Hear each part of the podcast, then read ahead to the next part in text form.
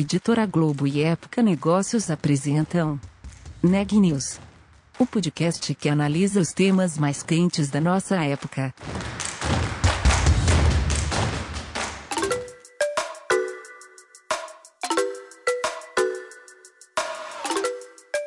Olá, meu nome é Mariana Walter, eu sou da Época Negócios e você está ouvindo mais um episódio do Neg News, nosso podcast sobre como navegar e liderar em tempos de incerteza. Novos formatos de educação à distância ganharam mais espaço e relevância com o isolamento social provocado pela pandemia do novo coronavírus. Hoje, segundo dados do Centro de Inovação para a Educação Brasileira, o Brasil já tem 566 EdTechs, startups voltadas para a educação. O número representa um crescimento de 26% em relação ao cenário encontrado há dois anos. A Ana Laura Stachewski conversou com uma dessas startups que vem ganhando destaque, a Terra, e conta os detalhes. Eu conversei com o Leandro Herrera, fundador e CEO da Terra. Na última semana, a startup recebeu um investimento da Arco Educação, um dos maiores grupos de educação do país. Nós falamos sobre como a startup se transformou no último ano, digitalizando totalmente os seus cursos e os planos para escalar o modelo daqui em diante.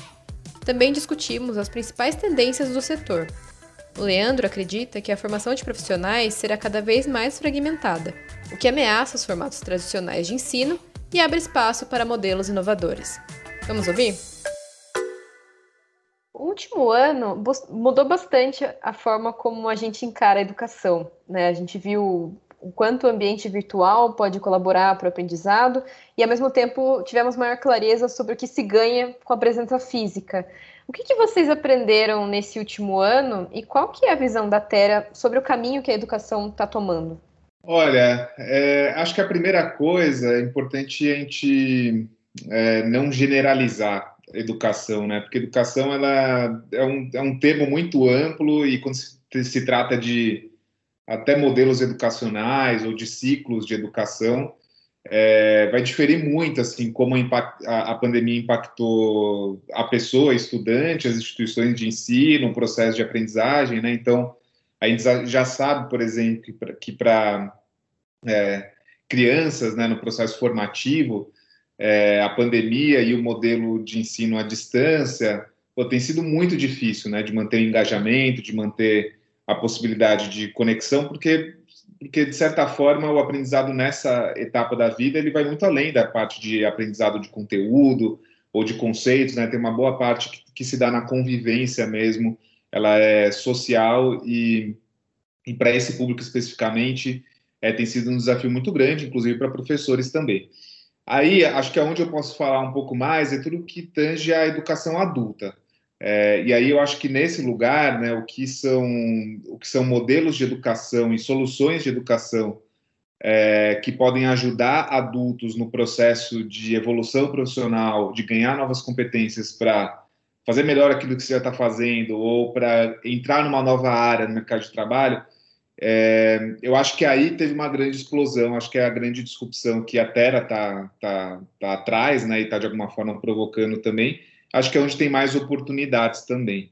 É, a gente sabe que ensino à distância ele tem para adultos, né, tem uma variedade de opções, então tem, tem desde os dos tradicionais MOOCs, né, daqueles que surgiram há mais ou menos 10 anos, em que você é, entra para um, um, grupo para assistir, né, um volume de aulas muito grandes em vídeo, etc. É, e acho que o que a gente viu agora na pandemia é um modelo que é o um modelo, inclusive, que a Terra está, que é uma combinação de um, de, de um aprendizado que se dá por meio de uma plataforma digital, com vídeos, com exercícios, etc., mas que tem muita possibilidade de contato síncrono, como a gente fala, né, ao vivo. É, eu acho que essa é a, talvez esse seja o modelo que está apontando para o futuro da educação adulta. É 100% digital, mas com momentos em que isso acontece de forma individual e momentos que isso acontece de forma coletiva, ao vivo, ou individual ao vivo, por exemplo, com mentores, né, com, com processos que possam ajudar as pessoas mais individualmente. Então, foi isso que a gente acho que esse modelo foi provado ao longo da pandemia e a Terra, inclusive, vem trabalhando especificamente com esse modelo também. Acho que é um modelo que aponta para o futuro. Não, é super pertinente esse ponto que você traz. É, realmente foi até legal que a gente tenha começado a discussão, né, diferenciando, porque realmente vai, vai variar muito da idade da pessoa, dos alunos, vai variar muito, enfim, do acesso que aquela pessoa tem a uma ferramenta ou outra. Então, realmente é um ponto muito, muito importante. E isso me leva até ao segundo ponto que eu ia trazer, que é o que mudou na operação de vocês, porque acho que não se trata só, né, de você conectar duas pessoas em locais diferentes por meio de uma tela, né? Você tem que pensar todo um processo de aprendizado a partir dessa dinâmica. Como que, o que, que mudou? Olha, mudou tudo, na verdade, né? Porque, assim, a, a, a, a gente acreditava, ainda acredita, na verdade, que as condições elas não, não favorecem esse modelo aqui que eu vou me referir, né? Mas a gente vinha, a Terra vinha de um, de um modelo com salas de aula física, né? Então a gente tinha encontros presenciais, e a gente já vinha desenvolvendo cada vez mais uma plataforma que fosse híbrida. Então, a nossa crença sempre foi: olha, a gente quer que as pessoas tenham uma plataforma digital para aprender a qualquer hora, no tempo delas, aprofundando em conteúdos que sejam mais específicos para elas, né? Até usando inteligência artificial para conseguir indicar conteúdos e trilhas de acordo com as necessidades específicas das pessoas mas a gente acredita também que os encontros físicos presenciais eles têm um papel importante na formação, na aprendizagem, inclusive de adultos. É, então a gente já tinha uma plataforma de aprendizado híbrido, né? E quando, quando veio a pandemia, na verdade, toda a nossa operação, que era uma operação presencial, ela veio a zero, né? Então, nosso negócio do dia para a noite, praticamente, ele, ele acabou. É, mas como a gente já estava preparado, né, a gente já era uma empresa de tecnologia, já tinha a nossa plataforma, então tudo que eram as aulas presenciais, elas se tornaram aulas ao vivo, e a gente teve um trabalho grande junto com a nossa rede de professores, que a gente chama de experts aqui na Terra, né, uma rede é, distribuída com mais de 180 profissionais, todos eles trabalhando em alguma empresa de tecnologia no Brasil ou no mundo, é, a gente teve que fazer todo um processo de treinamento para que eles entendessem como replicar aquela experiência que a gente tinha na sala de aula presencial para as aulas ao vivo, né? Então, como se dá a parte prática, né? O aprendizado na Terra é muito prático, então, como as pessoas poderiam trabalhar, se conectar, é, como a gente faria o aprendizado peer-to-peer, -peer, né? Que é o aprendizado em que cada pessoa pode contribuir com o aprendizado da outra pessoa. Então, todos esses elementos que no, no mundo físico são mais simples, né? Porque as pessoas estão em volta de uma mesa e aí você, as dinâmicas elas giram em torno dessa interação social. A gente teve que transpor para as aulas ao vivo. É, do ponto de vista de negócio, nosso negócio foi a zero de um dia para o outro, de uma semana para outra, na verdade, e duas semanas depois a gente relançou a Terra é, como uma empresa 100% focada no que pode ser esse futuro da educação é, à distância, é, e para a gente foi super transformacional, porque nosso mercado potencial multiplicou algumas vezes, né? Então a gente saiu de uma operação que a gente tinha ali em Pinheiros, e aí imediatamente a gente começou a atender estudantes do Brasil inteiro. É, é, a gente regionalizou muito mais, né? O, o, a gente tem dentro das turmas hoje uma composição, uma variedade também muito maior de, de, é, de estudantes vindo de todos os lugares do, do país. E acho que a outra coisa que aconteceu foi que, nesse momento também, é, num primeiro momento da pandemia, as empresas, elas, naturalmente, como todas as empresas, ficaram muito é, conservadoras, assim, né, entendendo para onde estava indo o mundo, mas logo depois ficou claro que era um caminho de digitalização.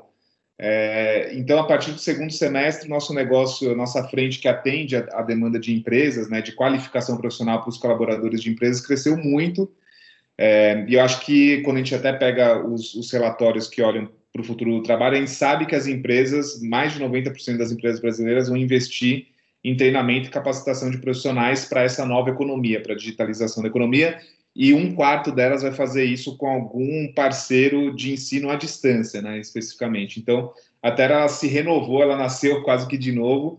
O propósito é o mesmo, né, que é ajudar a resolver esse, essa complexidade que é o gap de competências na economia digital, mas a forma como a gente faz isso mudou bastante, 100% digital, com plataforma é, com conteúdos ao vivo e, e, e, e, dentro, né, embarcados na plataforma também, vídeos, multimídia, etc. É, e apontando para um mercado que é um mercado muito maior do que a gente tinha anteriormente. Entendi. E a Terra recebeu recentemente um aporte da Arco Educação, que é um dos maiores grupos de educação do país que, que motivou essa aproximação e como que os planos, as ambições das duas empresas se conectam? Olha, é, acho que foi uma, foi uma aproximação natural. Eu, eu tive contato com Ari de Sá há, algum, há, uns três anos, inclusive foi num, num, num, programa de aceleração da Endeavor Brasil, que a gente participou. O Ari de Sá, que é um mentor da rede da Endeavor, ele foi o meu padrinho nesse programa. Eu acho que a gente teve uma conexão muito rápida, assim, de valores mesmo, né? Ele é um empreendedor que é, do zero, assim, né? Um, um, sistema de ensino começou lá no Nordeste, se tornou um, um, um, sistema de ensino nacional, competindo com os maiores do Brasil. E um empreendedor que vem fazendo isso dia após dia, no trabalho duro mesmo assim, com muito foco em qualidade, que eu acho que é a marca do sistema Lidissá. E aqui para a gente também sempre foi, assim, trabalhar com educação a gente acha muito sério, assim, né, esse trabalho, um trabalho que é, exige muita responsabilidade. A gente sempre foi muito obsessivo assim por qualidade na Terra. E acho que esse foi o, o, ponto principal de conexão nosso lá atrás, quando a gente se conheceu. E ao longo do tempo a gente foi sempre conversando, eu e o Ari, ele, ele acompanhando a evolução do negócio, né? E, e até que chegou o um momento, logo após essa, esse, esse momento da, da virada e do impacto da pandemia no negócio, quando a gente conseguiu restabelecer o negócio como uma edtech mesmo, né? Com um horizonte de crescimento mais é, pautado em tecnologia para educação e mais massivo, de certa forma, assim, é, ficou claro que a gente precisava de um parceiro para ajudar a gente a escalar o negócio. Eu acho que ninguém melhor do que o Ari e o Grupo Arco, né, é, para nos ajudar nessa próxima etapa, que é uma etapa realmente de escala para se tornar uma grande empresa. Então, acho que primeiro foi uma conexão entre valores, assim, segundo know-how que eles têm, que é muito recente, inclusive, de pegar uma empresa mais ou menos do tamanho como da Terra e de expandi-la para um player global com capital aberto na Nasdaq. E quais são os planos para escalar a operação e quais são os principais desafios daqui para frente? Olha, assim, de forma geral, a a gente se vê atuando em tudo que é educação adulta, né? Então a gente separa até a educação adulta em algumas fases. Tem aquela fase que é a fase do ensino médio para o mercado de trabalho, é, tem a fase que é depois que você entrou no mercado de trabalho, que você está buscando uma qualificação profissional para ascender profissionalmente, né? Então, das, das posições de entrada ali, de analista, coordenador, até uma gerência, até uma diretoria. É, e aí, nesse, nesse contexto, né, de quem já tem uma graduação, por exemplo, ou quem já está no mercado de trabalho, tem quase que uma bifurcação, assim. Tem pessoas que estão procurando aperfeiçoamento profissional ou alguma transição lateral de carreira, ou seja, por exemplo, uma pessoa que se formou em design gráfico quer se tornar UX designer, né? Então ela tem uma série de competências já nessa disciplina que é design, mas ela pode ganhar algumas competências especificamente em design de experiência para ingressar numa, numa avenida de crescimento assim profissional. E tem pessoas que vão querer fazer transições completas de carreira, né? Pessoas que de repente se formaram em direito ou se formaram em veterinária e de repente não estão satisfeitas com, com, com a profissão e vão procurar um, uma guinada de vida, ganhar uma nova competência para de repente se tornar desenvolvedor de software, cientista de dados. Então, quando a gente fala assim do espectro de abrangência da Terra, a gente quer ir desde ali da saída do ensino médio para o mercado de trabalho até essas possibilidades de, de transição de carreira ou de evolução profissional dentro de uma carreira já existente e naturalmente tudo que se, se é, tudo que está envolto é, no processo de, de upskilling, de reskilling de profissionais dentro de empresas, né? Então essa requalificação profissional, é, o World Economic Forum aponta que 50% dos profissionais vão precisar de, de treinamento para se manter, é, é para conseguir se manter, como fala, atualizados no mercado de trabalho, né? Então esse trabalho que a gente vem fazendo com empresas como iFood, Itaú, Santander, são, é um trabalho, na verdade, que a gente quer expandir bastante, porque a gente sabe que dentro das empresas tem uma necessidade muito grande de requalificação de profissionais para essa nova economia. Então, de maneira geral, assim, nossa visão para o futuro, é, dentro desse espectro, é, ter portfólio, né, ter soluções de aprendizado que possam cobrir tudo que é, todas que são as, as com, principais competências é, relacionadas à tecnologia e ao que aponta essa nova economia. Entendi. E essa, isso tem muito a ver com a, com a, pergunta que eu já ia te fazer também, que é quais são as competências mais buscadas hoje, tanto pelos alunos, né, pessoa física que vocês atendem, quanto pelas empresas que estão ali para treinar os seus funcionários. O que, que, é, o que, que as pessoas estão buscando mais e como que essas disciplinas, né, esses temas se conectam aos desafios atuais das empresas, que também estão tendo que se transformar muito rapidamente? Olha, assim, é, acho que tem algumas partes que a gente já cobre na TED e algumas que a gente está desenvolvendo, né? Então, de, de, maneira geral, onde tem o maior déficit de profissionais, e aí é, onde as empresas também estão procurando mais profissionais, são desenvolvedores de software. Essa é uma categoria, né, um, um, uma, uma, trilha de aprendizado que a gente vai lançar agora no segundo semestre. É, e eu acho que de todas as principais posições que, que compõem né, um time de tecnologia hoje numa empresa, essa é a única que a Terra ainda não atua e que a gente vai atuar. O mercado já, já é em crescimento no Brasil e acho que com a plataforma que a gente tem, com, com o sistema que a gente tem, é, a, gente, a gente busca uma atração bem grande em 2022 dessa categoria de desenvolvimento de software. É, aí, além disso, o que a gente vê crescendo bastante? Aqui na Terra, a frente de Product Management é, acho que é nosso principal, né? a gente é mais reconhecido até como uma escola de Product Management. É, a gente foi pioneiro em trazer esse currículo para o Brasil, quando ninguém falava de Product Management no Brasil. É, e a gente continua vendo é, a demanda por conhecimento e habilidades dentro dessa categoria crescer muito mesmo, assim. Então, é, a, gente já, a gente já projeta o dobro de estudantes nessa categoria do que a gente teve no ano passado. E acho que outra categoria que a gente vê crescendo muito aqui na Terra é, é a, a, nossa vertical de dados, né? Tanto ciência de dados quanto análise de dados. Essas duas, elas é, é, bem sintomático, assim, na verdade, todos os relatórios apontam essas habilidades como as mais demandadas, também mais valorizadas para profissionais no futuro. E aqui para a gente esse ano a gente está com uma demanda muito, muito forte nessas duas, nessas duas, é, nessas duas, é, na categoria de dados, mas nessas duas competências que são complementares, né? Análise de dados e ciência de dados. E a gente falou um pouco sobre formatos né, de aprendizado, falamos um pouco sobre disciplina, sobre habilidades. Eu queria saber um pouco a sua visão sobre como que o modo como as pessoas aprendem vai evoluir daqui para frente. Essa questão do lifelong learning, essa questão de você precisar se, se atualizar constantemente. Para onde que você vê isso caminhando? Falando, sobretudo, sobre adultos, né, sobre profissionais. É, eu acho que tá, já está acontecendo uma grande fragmentação da forma como a gente aprende, né? Então, se antes a gente vinha de um modelo que era um modelo em que a gente fazia uma graduação longa de quatro anos, depois a gente fazia uma pós-graduação de dois anos, depois um MBA de mais dois anos, é, e a gente se entendia, né? A gente fala, ah, agora eu estou estudando, né? Quando a gente estava matriculado em algum curso como esse, era quando a gente estava estudando, né? É, eu acho que agora o, o, esse processo de aprendizado ele é meio que pano de fundo da vida das pessoas. Ele tende a ser cada vez mais fragmentado assim, na vida das pessoas. E eu acho que a Terra e, e outros players vêm um pouco nesse sentido de tra trazer soluções mais fragmentadas. Então, a base do modelo da Terra é um modelo em que você consegue aprender uma determinada competência em três a seis meses, né? totalmente diferente de um modelo tradicional, que é um ano e meio, dois anos. E eu acho que assim como tem esse modelo da Terra, tem outros modelos, como o da Udemy, por exemplo, que você pode comprar um curso é, uma, com videoaulas, né, e de repente aprender um determinado microtema ali, né, contabilidade para startups, e em duas horas você consegue aprender aquilo, né. Então, eu tendo a achar que, assim, primeiro, as pessoas elas vão ter, ser, vão ter que ser muito mais protagonistas do processo de aprendizado delas.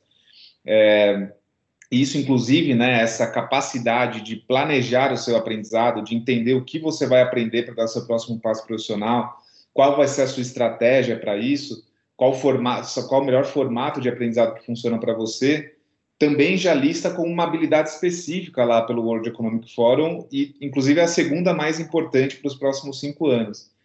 Então, é, em resumo, assim, eu acho que vai ser muito mais fragmentado, as pessoas elas vão ser muito mais donas do seu processo de aprendizado, elas vão ter muito mais opções, opções, inclusive, muito mais opções gratuitas ou com baixíssimo impacto financeiro, e eu acho que vai caber a elas definir, mapear uma estratégia para isso. O que eu acho que vai ser a grande disrupção dessa década aqui são os, são os modelos mais tradicionais mesmo de, de ensino em educação superior, tá? Eu acho que até o final dessa década a gente vai ver uma completa disrupção do que é o um modelo de graduação. É, tenho dúvida se a gente vai chegar no final dessa década com esse modelo vigente ainda, com uma lógica de um curso de quatro anos, no formato que ele acontece hoje, eu tenho bastante dúvida.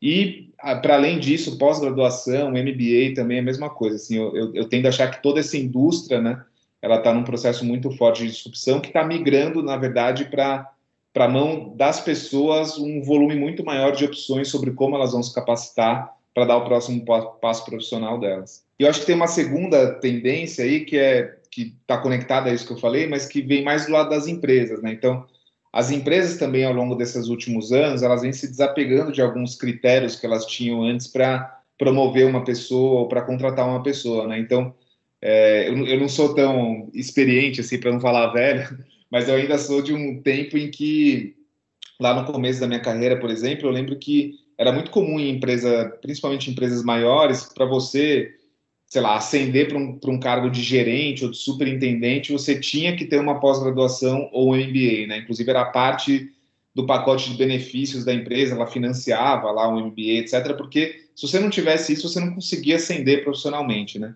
Isso é super anacrônico hoje, né? Isso é, é impensável, assim. Muitas das empresas têm lideranças hoje em cargos super sêniores que não têm pós-graduação, não têm MBA, e cada vez mais essas empresas também já não consideram diploma de graduação é, como um critério para contratação. Então, é, todas essas coisas somadas é como se fosse a tempestade perfeita para essa lógica que foi vigente na, na, no ensino superior e, e na indústria, né, como negócio também no ensino superior no Brasil. Notícias do dia.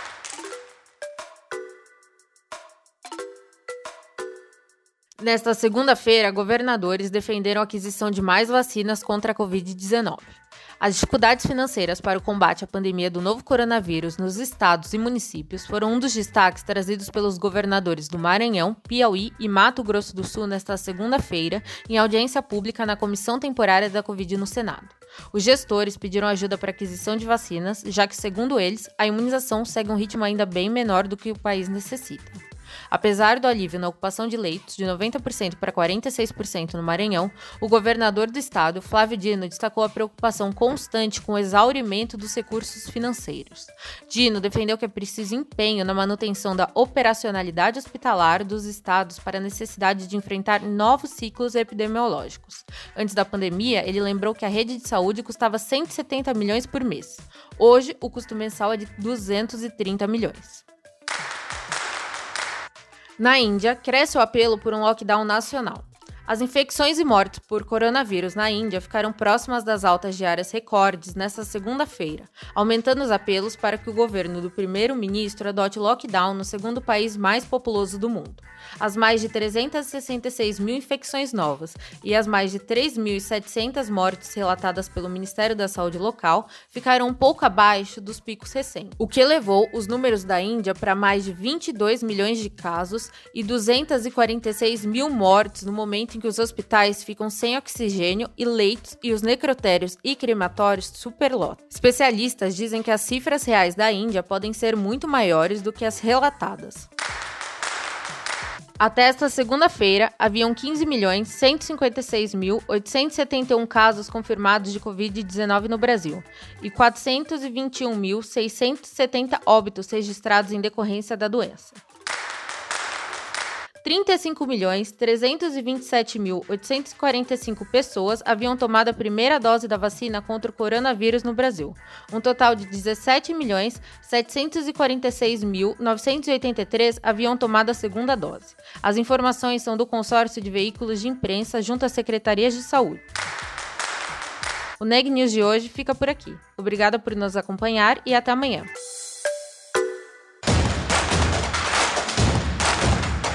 Esse podcast é um oferecimento de Época Negócios.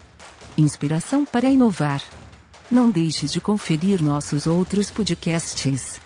Presidente Entrevista Presidente. The Office. E os negócios da nossa época. Ouça, acompanhe, compartilhe. Vamos fazer deste podcast o nosso ponto de encontro.